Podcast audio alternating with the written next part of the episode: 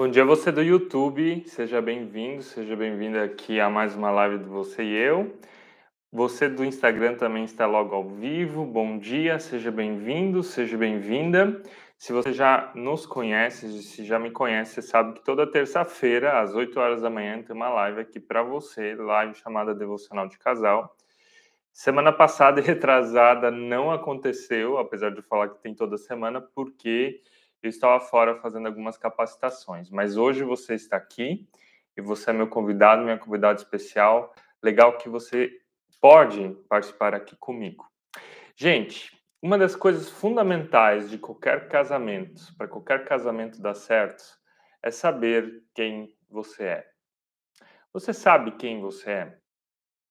Porque se você não sabe quem você é, provavelmente você vai atormentar a vida das pessoas que estão à sua volta. Sabe aquela coisa de que aqueles que não sabem se amar também não sabem amar os outros? E se amar não é uma coisa, não é uma fala vazia, não é uma fala de vazia de coaching, não é uma fala vazia de autoajuda. Aprender a se amar é o que é a primeira coisa que Deus espera de você para que o teu entorno mude. A gente que faz parte de igreja, talvez você faça parte de igreja, não sei qual igreja você faz, ou que se considera cristão, a gente tem a facilidade de fazer algo pelo outro de servir, de, se, de, de abrir mão de si mesmo em fazer algo pelo outro. Mas nós temos uma tremenda dificuldade de fazermos algo por nós mesmos. E fazer algo por si mesmo não é egoísmo. É entender o tamanho do amor de Deus por você. Como é que você pode salvar alguém que está se afogando se você não sabe nadar? Como é que você vai puxar alguém para fora da água se você mesmo não tem a boia? Então, aquela, aquela famosa frase que nós usamos muitas vezes para dizer que a gente precisa estar fazendo algo pelas outras pessoas constantemente, que é negar a si mesmo, ela está errada. Porque a palavra de Deus ela não fala que a gente precisa negar a si mesmo, ela fala negar-se a si mesmo. Você percebe que tem uma diferença entre negar-se a si mesmo ou negar a si mesmo? Quando Jesus fala de carregar a sua cruz e negar-se a si mesmo, negar-se a si mesmo, ele não está falando que você precisa negar quem você é. Ele não está falando que você abre mão da pessoa que você é, que você não deve se amar. Ele não está dizendo que você não precisa saber quem você é. Ele está dizendo que você precisa abrir mão conscientemente de pecados, de atitudes, de bens, talvez, para seguir a Jesus.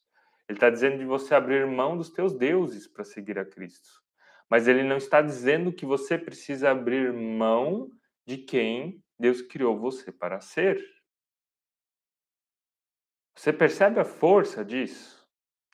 Então, se hoje a gente vai falar de identidade, identidade conjugal, de amor próprio, de entender que o casamento ele é transformado quando a gente entende quem nós somos em Jesus Cristo, significa que sim, eu vou me abster de coisas em favor do meu cônjuge, mas de forma consciente, mas eu não vou me abster da minha identidade.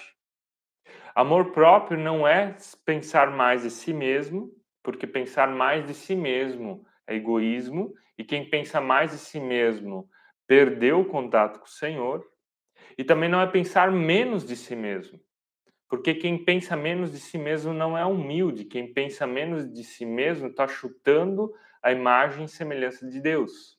Está menosprezando aquilo que Deus criou para ser muito bom. Porque quando Deus cria o homem e a mulher, ele diz: é muito bom. Então, autoestima, identidade, amor próprio não é pensar mais de si mesmo, nem menos de si mesmo. É saber quem você é e viver na medida que você é.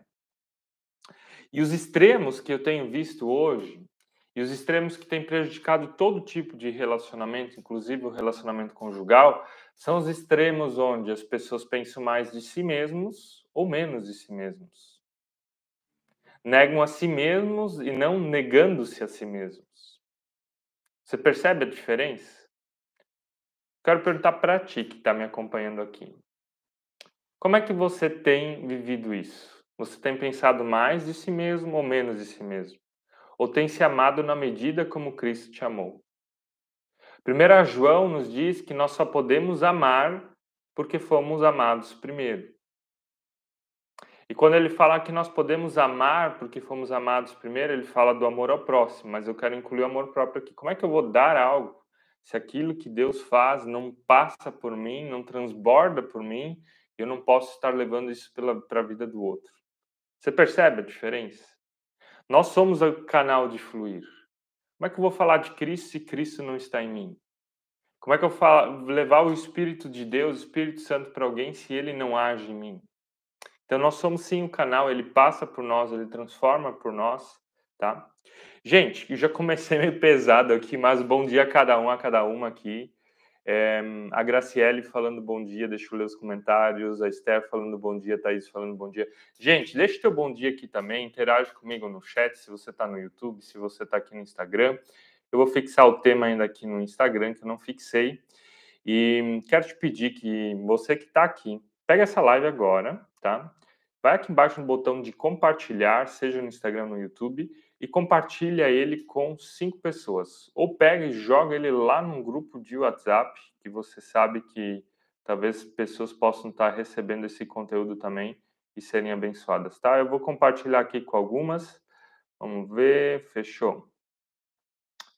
Escolhi cinco pessoas, compartilhei. Escolhe você também cinco pessoas. A Joyce ainda falando bom dia. A Suelen também falando bom dia. Gente, legal que vocês estão aqui me acompanhando. Olha só, quero que você pense numa frase que eu vou falar agora e eu vou dar um exemplo. Tem uma frase de um terapeuta norte-americano, ele é um neurologista norte-americano, ele se chama Kurt Thompson. E ele disse assim, ó, 80% dos problemas de casamentos estão relacionados à tua própria história antes de conhecer o teu cônjuge e não ao teu cônjuge. E às vezes as pessoas casam e estão brigando por causa de sexo, estão brigando por causa de dinheiro, estão brigando por causa de poder, estão brigando por causa do tema de submissão, estão brigando por qualquer tema de casamento, por causa de parente. Né? Então, os principais temas aqui de briga de casal: sexo, dinheiro, poder, parente, submissão. Mas todos eles, eles são, não são motivo da briga. Daí você diz, mas Marco, como eles não são motivo da briga? Eles não são motivo da briga. Um, a grande maioria dos motivos das brigas tem a ver com temas da tua própria identidade, da tua própria vida não resolvidos que você traz para dentro do casamento. E você fica brigando, vocês não se entendem, é o teu cônjuge, né? Cada um traz os seus temas, a gente fica ali brigando, que nem cão e gato, apagando e acendendo a luz durante 20 minutos, e a gente não sai do lugar. Por isso você precisa resolver os temas do teu coração. Porque você resolvendo os temas do teu coração, você vai estar também resolvendo os temas do teu casamento. A dificuldade de ter um relacionamento sexual prazeroso, de qualidade, quantitativo, tem a ver com os temas do teu coração.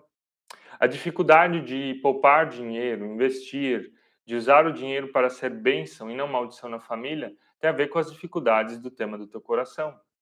A dificuldade de amar e se submeter, a dificuldade de tomar decisões juntos, de casal, a dificuldade de colocar limites em relação às pessoas externas, como sogro, sogra, amigos, parentes, cunhado, cunhada, tem a ver com os temas do teu coração. As dificuldades que você está passando no teu casamento hoje tem a ver com as dificuldades do teu coração. Talvez você diga, mas Mike, você não conhece meu marido. Mike, você não conhece a minha esposa. Você não sabe como essa pessoa é. Também não sei como você é, porque você só está me vendo aqui. Eu estou só vendo pessoas entrando e saindo nessa live. Mas eu vou dizer que eu arrisco a dizer que 90% dos problemas serão resolvidos se você resolver os problemas que estão dentro do teu coração. E aqui voltando para o que a gente estava falando sobre identidade. O que, que é identidade?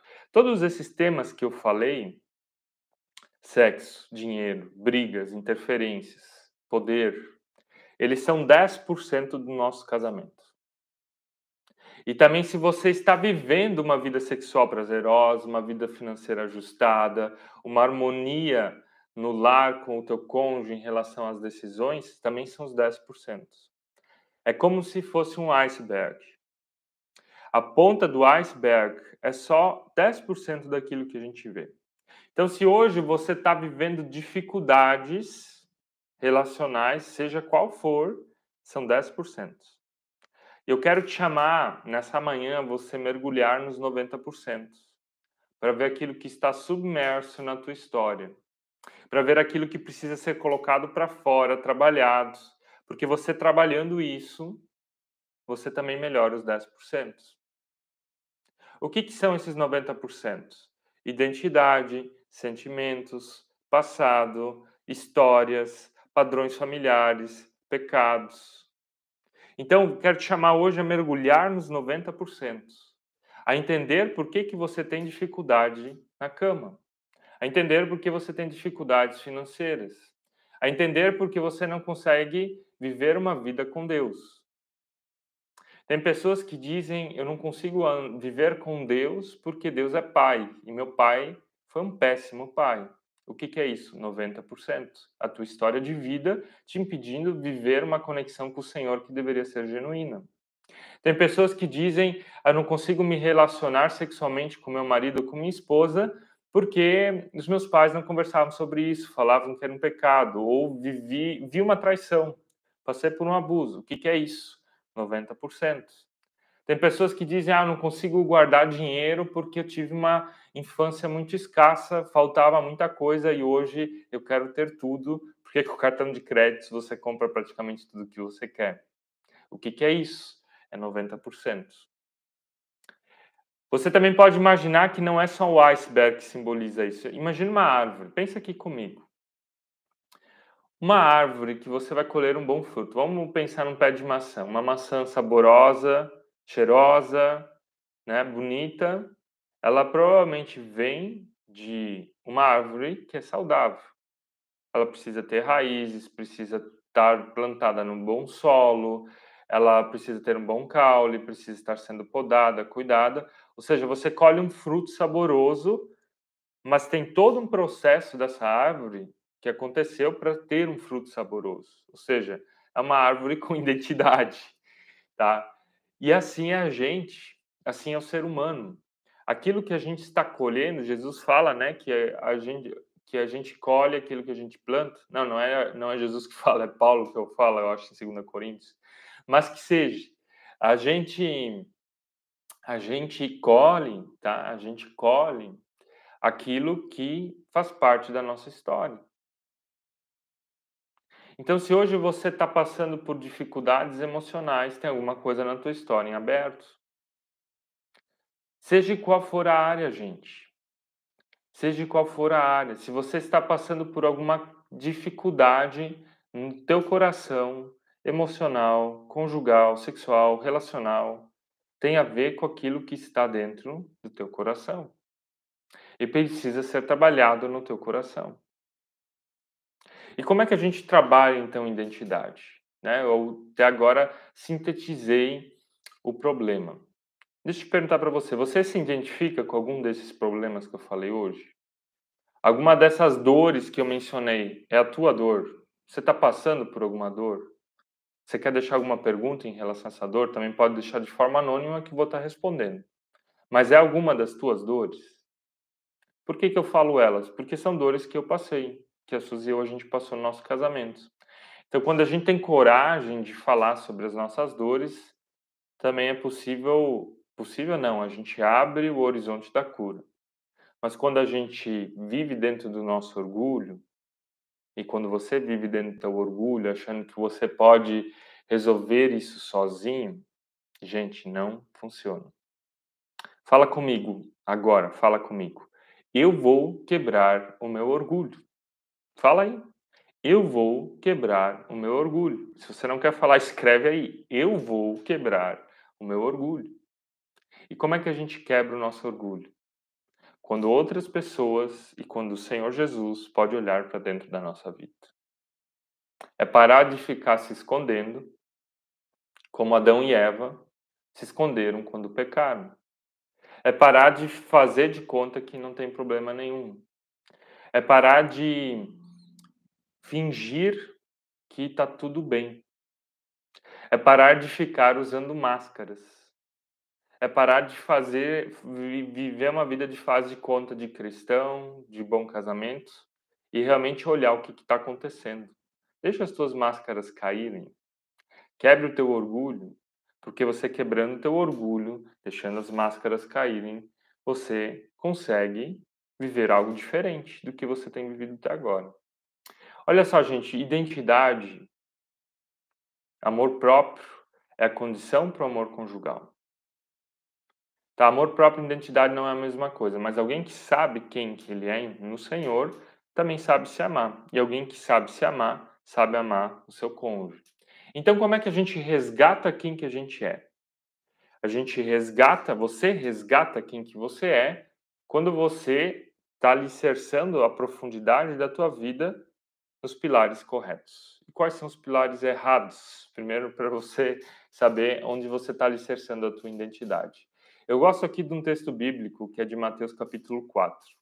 Naquele texto bíblico, Jesus ele é tentado pelo diabo no deserto. E as tentações que Jesus sofre lá no deserto são tentações da identidade dele.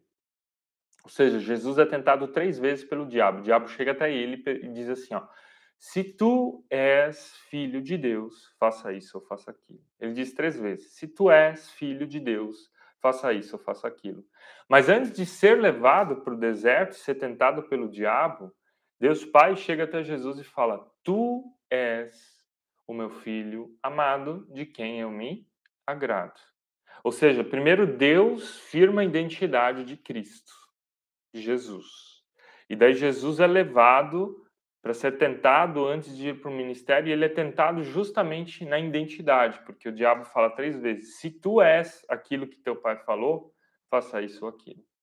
Então Jesus ele é tentado primeiro a mostrar o seu poder, mostrar que ele é filho de Deus. E aqui tem muito está muito relacionado de que ele o diabo pede para ele definir a identidade dele por aquilo que ele está fazendo. Pelo que você tem definido quem você é, pelo que você faz, ou seja, pelos resultados que você tem colhido, você acha que você é alguém melhor ou pior pelo que você colhe? Pelo dinheiro que você tem ou não tem? Pelo trabalho que você tem ou não tem?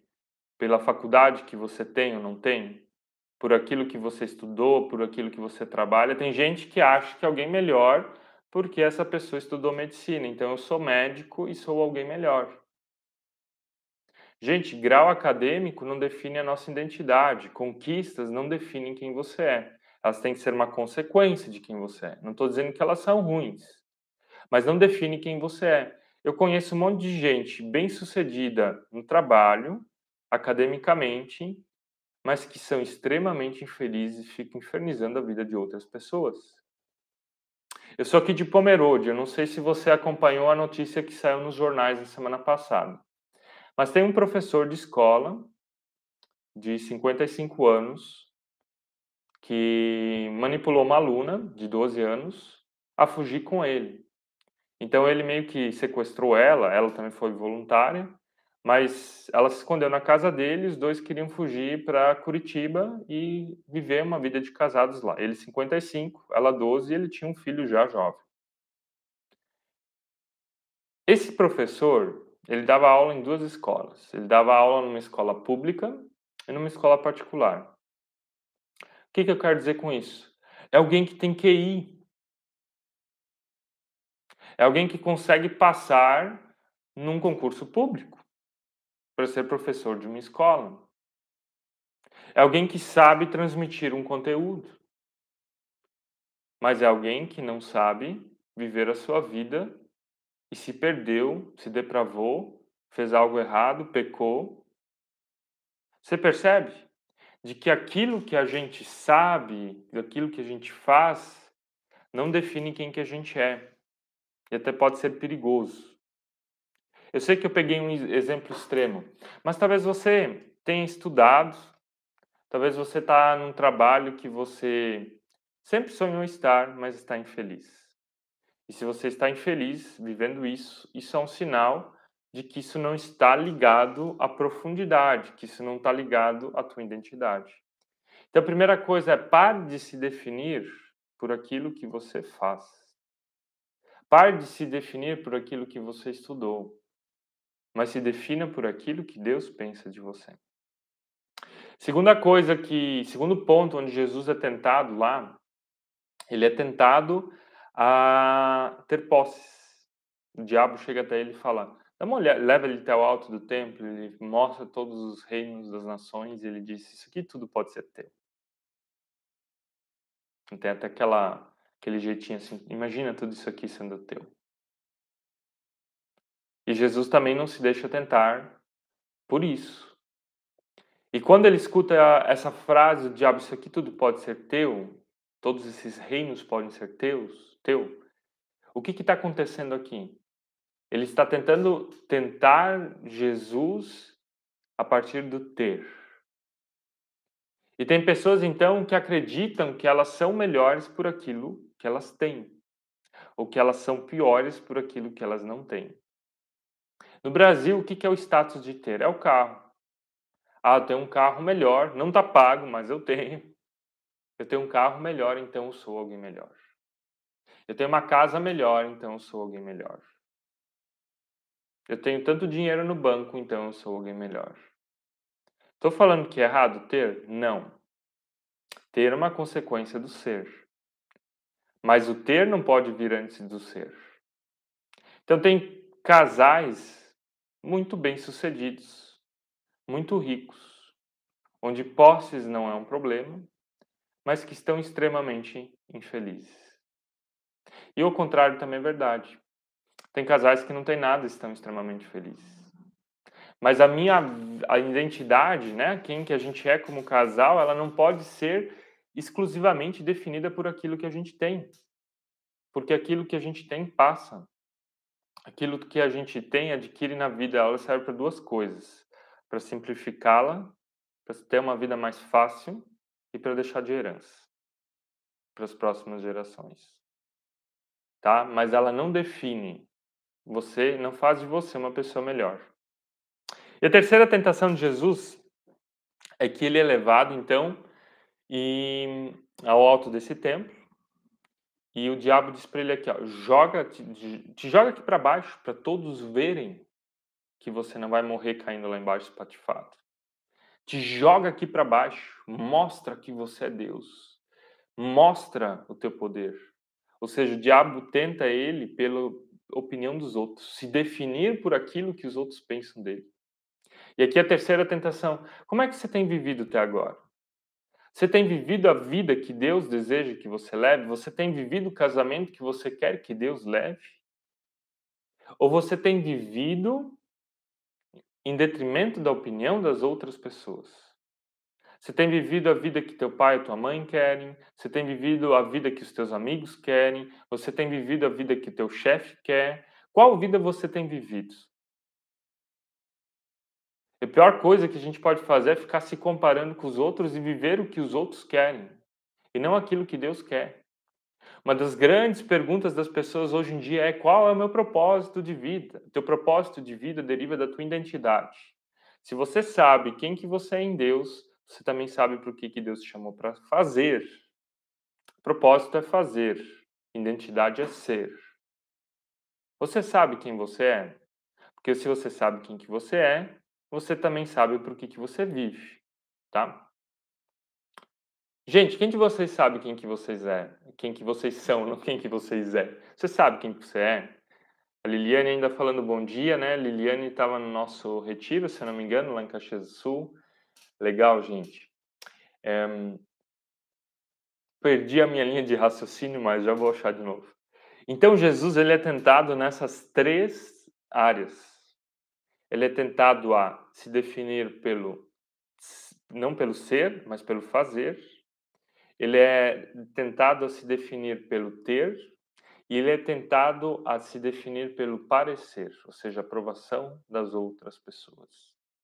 Eu vim semana, semana passada, eu fiz um curso de oratória e lá ficou claro que o maior medo das pessoas depois da morte é o medo de falar em público. E o medo de falar em público não é o medo de falar em público, mas é o medo da rejeição. O que, que os outros vão pensar de mim? Vão rir de mim? Imagina se eu falo errado, imagina se dá um branco. O maior medo da gente pegar as rédeas da vida na nossa mão, e é isso que Deus quer, que você pegue as rédeas da tua vida na tua mão. Tu diz, mas como assim, Michael? Onde é que está escrito isso na Bíblia? É a primeira ordem que Deus dá ao casal, que não tem a ver com o casal. Quando Deus cria homem e mulher, ele diz assim, ó, subjuguem a terra. Subjuguem a terra, dominem sobre ela. O que, que ele quer dizer com isso? Peguem a rédea da vida nas mãos e façam ela acontecer. Então, Deus nos chama a fazer a nossa vida acontecer. Quem que vai fazer ela acontecer por você? Você espera que Deus incorpore em ti e faça ela acontecer? Não, é você que tem que pegar e fazer ela acontecer. E fazer ela acontecer é amar o teu cônjuge, amar os teus filhos, é trabalhar, é achar o teu propósito. Algumas pessoas dizem, ah, o propósito a gente acha na caminhada. Mentira, a gente tem que saber para onde a gente está indo. E tem dois propósitos. Tem um propósito que é universal, que é o propósito de Deus, que é amar toda criatura, que é amar o Senhor e amar a si mesmo. E a partir disso levar o Evangelho. Esse é o propósito universal e o destino final é a eternidade. Ponto. Tá claro. E tem um propósito individual, que é só o teu. Poxa, se só você nesse planeta tem a tua impressão digital, só você nesse planeta, entre 8 bilhões de pessoas, tem um DNA único, significa que você tem uma forma única de viver com o Senhor. Quer dizer, não só com o Senhor, com o Senhor que faz algo em você e você vive com o teu próximo. E essa tua forma única de viver é a forma como pessoas vão conhecer a Deus e se sentirem amadas. Então, como a identidade é algo único e que você precisa entender que isso é especial, também o nosso propósito, ou seja, aquilo que a gente vai fazer, também é de uma forma única. E você não vai descobrir o teu propósito olhando 300 lives sobre esse assunto, porque tem um monte de gente que fala. Você vai descobrir o teu propósito se fazendo as perguntas: o que, que eu amo fazer? O que, que agrada a Deus? O que, que serve o meu próximo? O que, que eu faria independente se eu tivesse muito ou pouco dinheiro. A Graciele perguntando aqui se a live vai ficar salva, ela vai ficar salva no YouTube, tá? Então vocês vão lá no nosso canal do YouTube, tá no link da bio, e lá você pode assistir ela de, no, de novo, porque ela vai estar com uma qualidade melhor de som. E ela também vai estar salva no nosso podcast. Essas lives elas vão para o nosso Spotify, então você vai lá no Spotify e procura você e eu, e lá elas também vão estar salvas em formato de áudio, tá? YouTube ou Spotify, só não aqui no Instagram, mas você pode ir lá e assistir ou ouvir ela de novo, fechou? Gente, você sabe, você sabe, você entendeu o que é identidade? Gente, quem de vocês aqui entendeu o que é identidade? Quem de vocês entendeu? Você entendeu o que é identidade? Então, quando a gente sabe muito bem quem que você é, que você vai definir quem que você é não por aquilo que você tem, faz ou os outros pensam de ti, mas primeiro por aquilo que Deus fala de ti, você também vai desconstruir tudo aquilo que você pensa sobre ti de forma errada. Porque o que, que molda a nossa identidade? Tem algumas camadas, né? Pensa, Deus te criou como imagem e semelhança do Criador. Você está aqui, fechou? E você foi criado, você foi perdoado pelos teus pecados, que faz parte também da nossa essência você foi restaurado pela graça e pelo amor de Jesus, se torna filho de Deus e herdeiro da eternidade. Beleza? Fechou. Essa é a tua identidade. Você está aqui nesse mundo. Daí vem os teus pais à tua volta. E os teus pais, por mais que tentaram acertar, também erraram com você. Então, provavelmente você ouviu coisas dos teus pais ou viveu coisas com os teus pais que afetaram a tua identidade. Coisas como engole o choro, menina. O que, que os outros vão pensar? De ti não vai dar nada sexo é pecado, dinheiro não dá em árvore. Então você vai ouvindo várias crenças dos teus pais, que eles também aprenderam dos pais deles, que vão moldando a tua identidade e que vão gerando dificuldades na tua vida. Ah, casamento não vai dar certo, casamento é difícil. Então você casa com alguém e acha que casamento é difícil. Tá? Foi a primeira instância que moldou quem que você era, primeira camada. Depois vem o quê? Vem os teus contatos sociais, as tuas amizades as pessoas com as quais você convivia, como por exemplo os teus amigos. Então, quando eu era criança, adolescente, eu fui muito bulinado pelos meus ah, supostos amigos, né? Ou as experiências de escola, tudo mais. Então, a segunda camada que vai nos moldando. Então, você fica com vergonha de falar em sala de aula e acha que você é um ET, moldou tua identidade. Você levou um xingo do teu professor, moldou a tua identidade. É, você foi excluído pelos amigos ou amigas da escola moldou a tua identidade. Depois vem, além de pais, amigos, escola, igreja entra aqui também, vem a nossa cultura, que também molda a nossa identidade. Nós brasileiros somos moldados por um jeito de pensar. Então, uma coisa típica que molda a identidade do brasileiro. Ah, homem pode ser machista, mulher tem que ser submissa. É identidade, tá? Não é palavra de Deus. Outra coisa típica do Brasil é mulher fica no fogão, homem vai para fora. São coisas que vão moldando quem que a gente é e a gente vai se adequando a isso. Então, se a gente entende que a gente é aquilo que Deus pensa de nós e que a gente não deve ser aquilo que a gente faz, que a gente tem, que os outros pensam de nós, também precisamos desconstruir aquilo que faz parte da nossa cultura que não é bom, aquilo que nós ouvimos no nosso ambiente social e religioso, seja igreja, escola, amigos, que não é bom, inclusive no nosso ambiente familiar, que são os nossos pais. Então, se você no teu ambiente familiar passou por grandes traumas como abusos físicos, emocionais, sexuais, é o que mais afetou a tua identidade. Provavelmente se você apanhou muito quando era criança, você tem dificuldade de autoconfiança, você tem muitos medos, você tem medo de arriscar. Você apanhou muito quando era criança? Quem de vocês apanhou muito quando era criança? Levanta a mão aí. Não consigo ver a mão de vocês. Mas levanta aí, pense. Ou escreve aqui, eu apanhei muito. E se você apanhou muito, quero te perguntar: você tem medo de arriscar? Você tem dificuldade de se amar? Você tem dificuldade de ter autoconfiança de fazer as coisas? Você oscila muito emocionalmente? Tem dias que você está lá em cima, tem dias que você está lá embaixo. O que, que é isso? O que, que é isso? Ó, algumas pessoas falando aqui. Fui eu, eu, eu. Liliane falando, tem que sair, assisto mais tarde, Deus abençoe todos, amém. Amém, Liliane, Deus te abençoe. Olha só, apanhar demais, tá? Apanhar demais mexe com a nossa autoconfiança. Aí você fala, mas hoje tem que, tem que dar aquela surra, né? A gente tem que dar aquela surra. Gente, olha só, na história da humanidade, escravo apanhava e não existe mais escravo. Mulher apanhava e não existe mais isso. Homem e mulher são imagem e semelhança de Deus de forma igual, tá? Não tem mais isso de um apanhar e o outro não.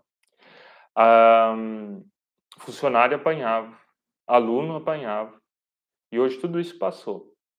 O único que a gente bate ainda, tá? O único que a gente bate ainda é criança. Sendo que a criança, até os sete anos, o cérebro dela, o córtex pré-frontal principalmente, que é a área responsável pelos freios morais, saber o que é certo e errado, nem está desenvolvido. A gente vai e bate numa criança, sendo que ela não está entendendo direito por que, que ela está desobedecendo. Gente, eu não estou falando aqui que criança não deve ter limites. Estou falando de bater. Estou falando de bater. Existem hoje provas científicas suficientes.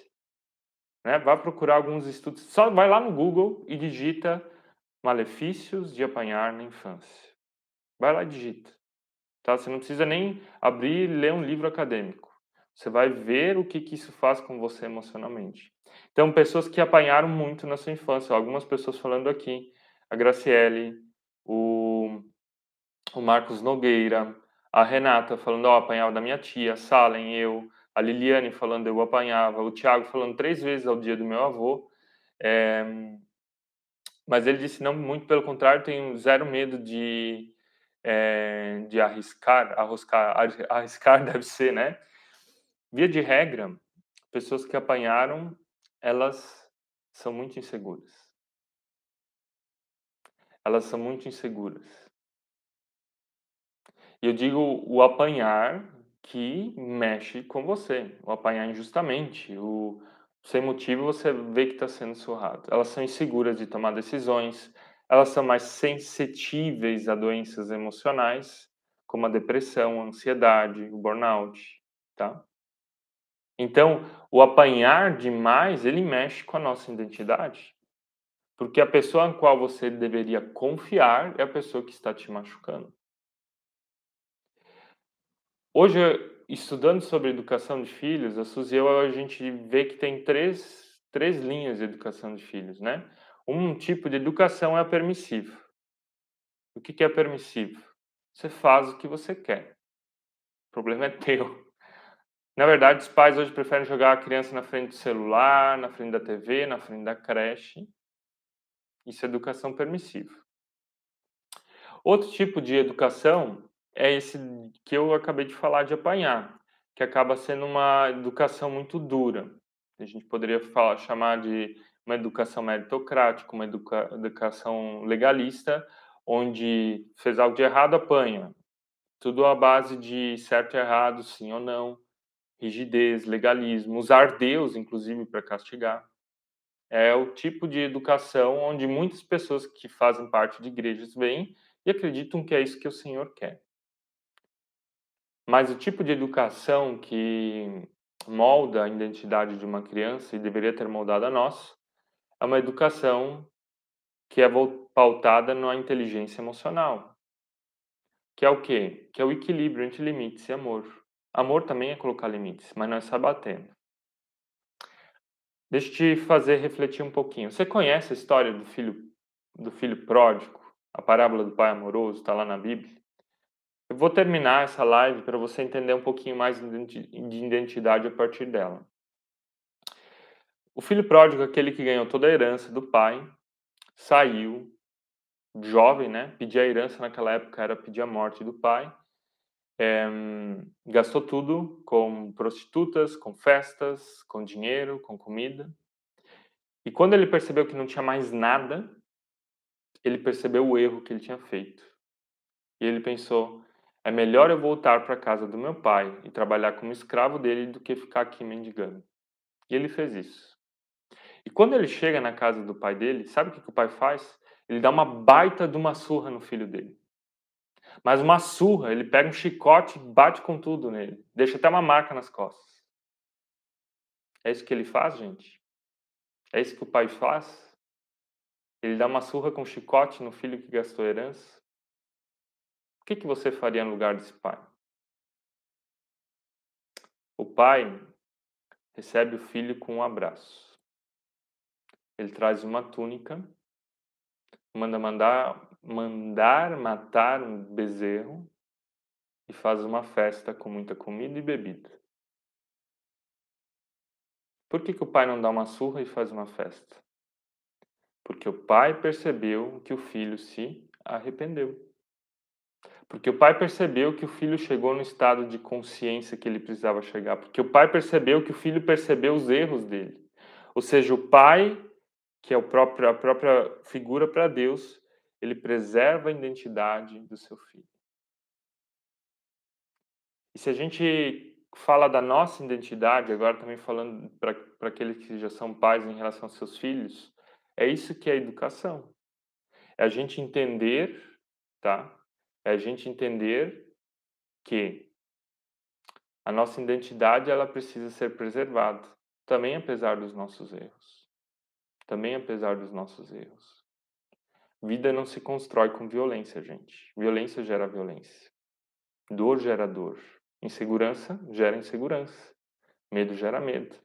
Então, se você, quando era criança, apanhava, tinha medo, insegurança, dor, feridas, se sentia injustiçado, se sentia criticado, não se sentia amado, seja, seja, seja lá o que passava no teu coração. Inclusive até o que o Tiago falou que ah, hoje eu arrisco demais. Talvez o que, que fez com você, Tiago, que teu coração ficou fechado e duro.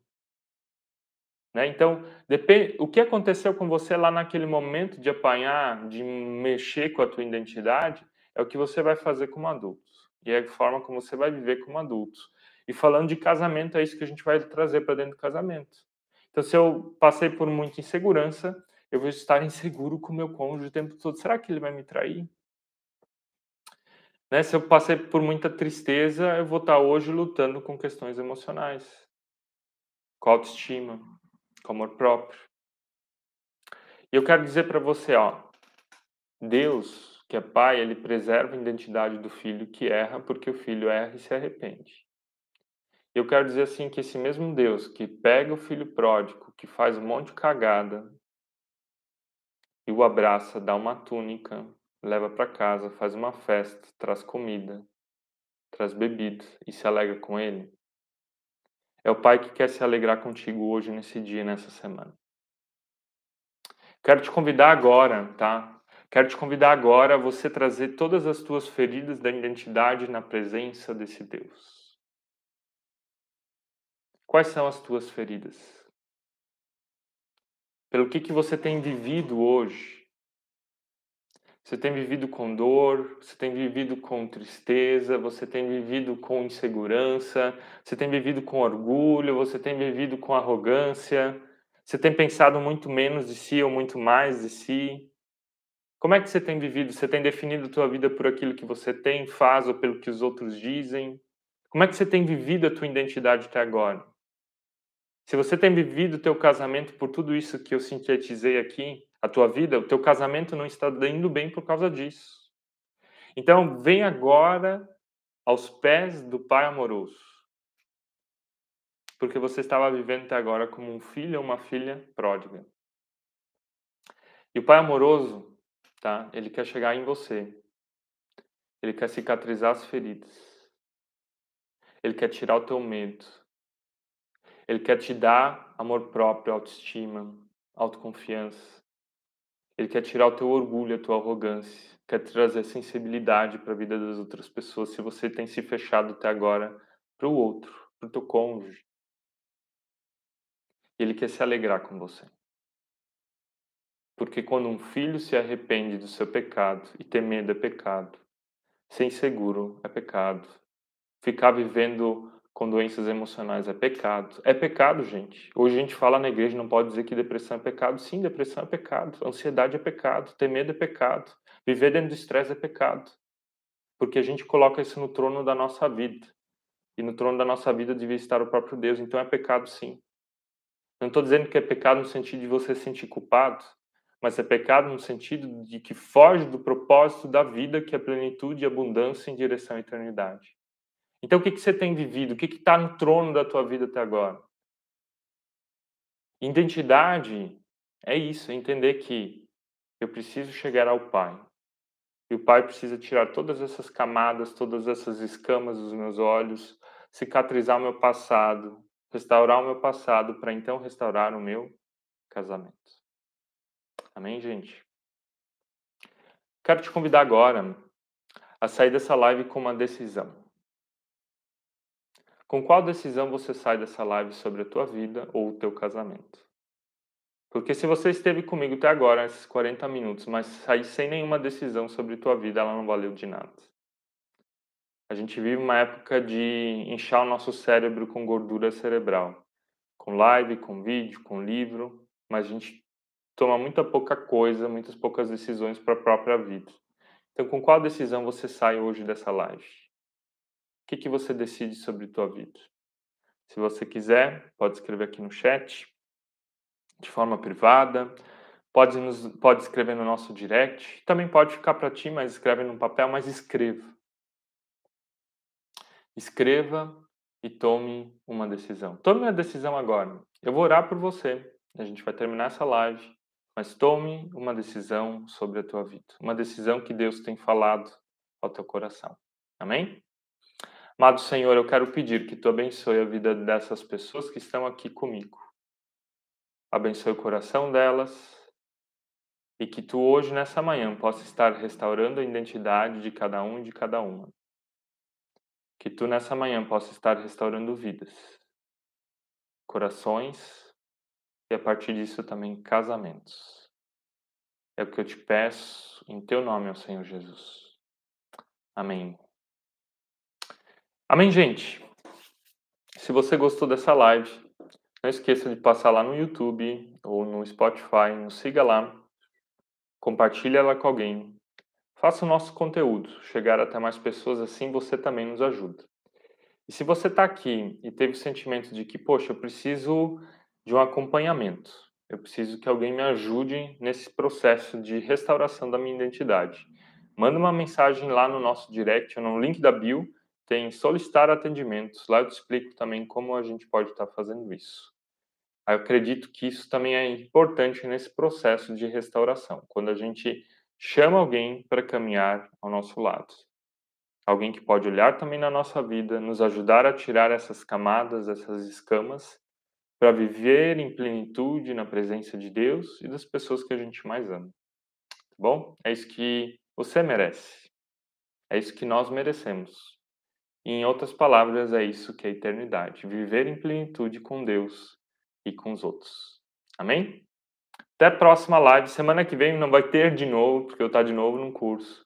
Mas prometo que a partir de duas semanas ela vai ser mais firme, mais consecutiva, sempre às terças-feiras. Vai ter algumas novidades por aí também no mês de novembro. Então fique ligado aqui no nosso canal do YouTube ou no nosso perfil do Instagram. Até mais, gente!